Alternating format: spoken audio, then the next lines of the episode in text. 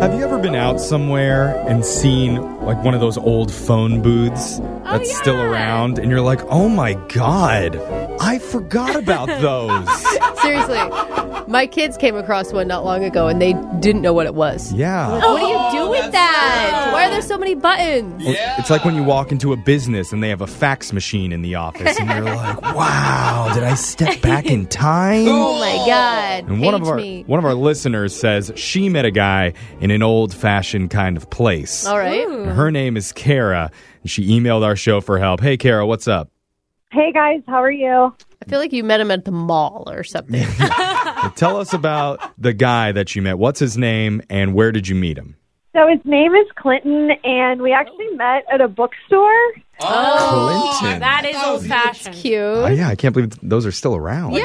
Digital, wait, digital Dude, bookstore? hey, or- support your local bookstores. The independent ones, awesome. Yeah, No, yeah. nobody. Oh, I, I, Thought If I I get a read- big. I thought I got a big cheer. A big from cheer. that. Yeah. we throw a parade or something. I'm not a big reader. No. So, what happened with you and Clinton? How did you end up meeting? So we actually were in the same book aisle. I'm really into Dolores Cannon. She was like a medium, kind of into that Love her metaphysical work. stuff. My yeah, favorite yeah. medium. Oh, nice. Jose doesn't know what Don't he's talking. tell her. She believes me. Come on. Okay. about. So he was into that world too. Well, yeah, apparently. So, yeah, he kind of approached me first. And, you know, we were just talking about the books that we were into. And we probably talked for a good, I don't know, 20 minutes. Okay, And then he actually asked me for my number. cute. oh, okay. Sounds great. Oh my God, was your heart like pumping right then? It was. It was. It was so like kind of like movie scene. It was really kind of cool, you know. So, what did you guys end up doing when you went out for a, a date, or was this the date? Well, we were texting. We texted for like a week trying to set up a date, and we just really couldn't get our schedules together. And so this was kind of really ironic. The book that I had purchased that day, when I took it home, it was ripped in the back, and I didn't realize it whenever like the last few pages were ripped. So I just wanted to return it. Oh, And um, when I returned the book, he was there again.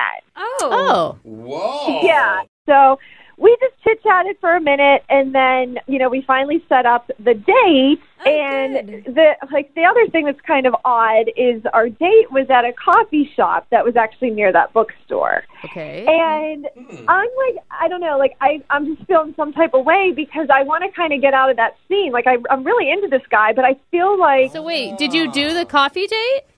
yeah, yeah. How was that? I mean, did, there was no flirting. It felt friendly.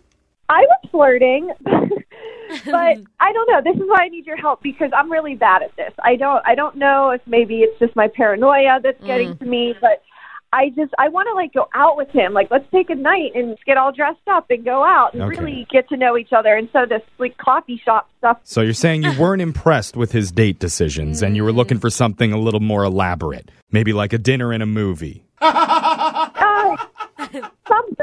something. I think I think it sounds like she wants to go drinking with him and have a real Yeah. good time. Is what it sounds like to me. Coffee day or like breakfast and lunch, a little friend zone, you know? Yeah, it's I a mean, little- breakfast is only sexy if it's the next morning. Yeah.